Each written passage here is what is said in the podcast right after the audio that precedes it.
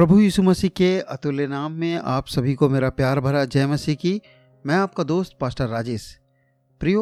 आज मैं परमेश्वर के एक वचन में से बोलने जा रहा हूँ। ये भाग हम पाते हैं मत्ती रचित सुसमाचार उसके 25 अध्याय के 14 वचन से लेकर 30 वचन तक। यह है तोड़ों का दृष्टांत। प्रभु यीशु मसीह ने अपने द्वितीय आगमन के विषय में कि द्वितीय आगमन किस प्रकार का होगा, उस समय में और क्या क्या घटनाएं होंगी, वो सारी बातें जब बता रहे थे प्रभु, तो उन दृष्टांतों में प्रभु ने एक दृष्टांत तोड़े का दृष्टांत दिया। अर्थात ये उस अंतिम समय के विषय में से जुड़ा हुआ है और उसके विषय में बहुत कुछ बताता है। यहाँ पर हम देखते हैं कि एक व्यक्ति है, एक धनी व्यक्ति है, और वो उसके 3 दास हैं और तीनों दासों को वो बुलाता है।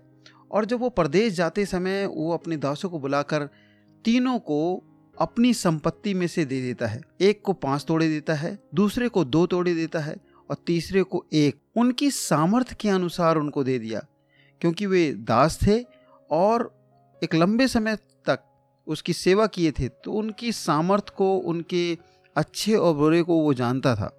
इसलिए उनको एक को 5 तोड़े, दूसरे को 2 और तीसरे को 1 तोड़ा दे दिया। 1 तोड़े का मतलब होता था 20 किलो चांदी, अर्थात 5 तोड़े का मतलब हुआ 100 किलो चांदी। तो एक बहुत बड़ा अमाउंट, एक अच्छी धनराशि उनको देकर गया।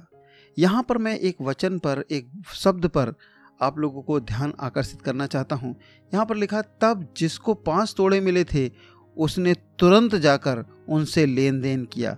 ये वर्ड तुरंत बहुत महत्वपूर्ण है प्रियो। उसने इंतज़ार नहीं किया, उसने वेट नहीं किया कि थोड़े समय बीत जाएंगे, उसके बाद मैं इससे लेन देन करूँगा, इसको काम में लेकर आऊँगा। लेकिन उसने तुरंत उस पर काम किया और उसको जाके लेन देन किया प्रियो। इसने तुरंत किया, इसलिए हम देखते हैं कि उसका डबल भी हो गया। लेकिन एक व्यक्ति ने उसको इंतज़ार करता रहा, उसको इतना इंतज़ार किया कि उसको ज़मीन में उसने गड़ा दिया उसे। और बाइबल बताती है कि जब वो स्वामी वापस आया तो जिसने 5 के 5 और कमाए थे उसको शाबाशी दिया।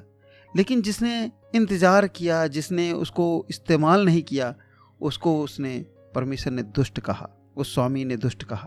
प्रियो, परमेश्वर के वचन में दुष्ट उसको कहा जा रहा है जिसने उस तोड़े को इस्तेमाल नहीं किया। देखिए, उसने कोई चोरी नहीं की, कोई हत्या नहीं की, उसने किसी का घात नहीं किया, कोई बहुत बुरा काम नहीं किया जिसके कारण से आज हम जिस प्रकार से लोगों को दुष्ट कहते हैं।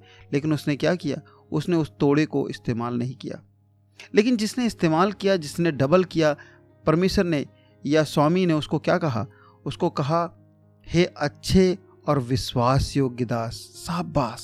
प्रियो, विश्वास योग्यता क्या है? फेथफुलनेस। इस वचन के अनुसार फ्रूटफुलनेस इस फेथफुलनेस। यदि हम, हमारे पास जो तोड़े हैं उनको हम इस्तेमाल करते हैं और उसको डबल करते हैं, उसको बढ़ाते हैं, तो ये परमेश्वर की नज़र में विश्वास योग्यता है।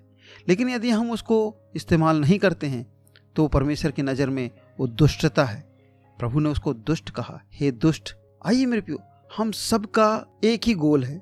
हम जब प्रभु को मानते हैं, हम प्रभु को जानते हैं और उसकी सेवा में लगे हुए हैं, तो हमारा एक ही उद्देश्य, एक ही लक्ष्य है कि उसके मुख से हमारे लिए शाबाशी पाए।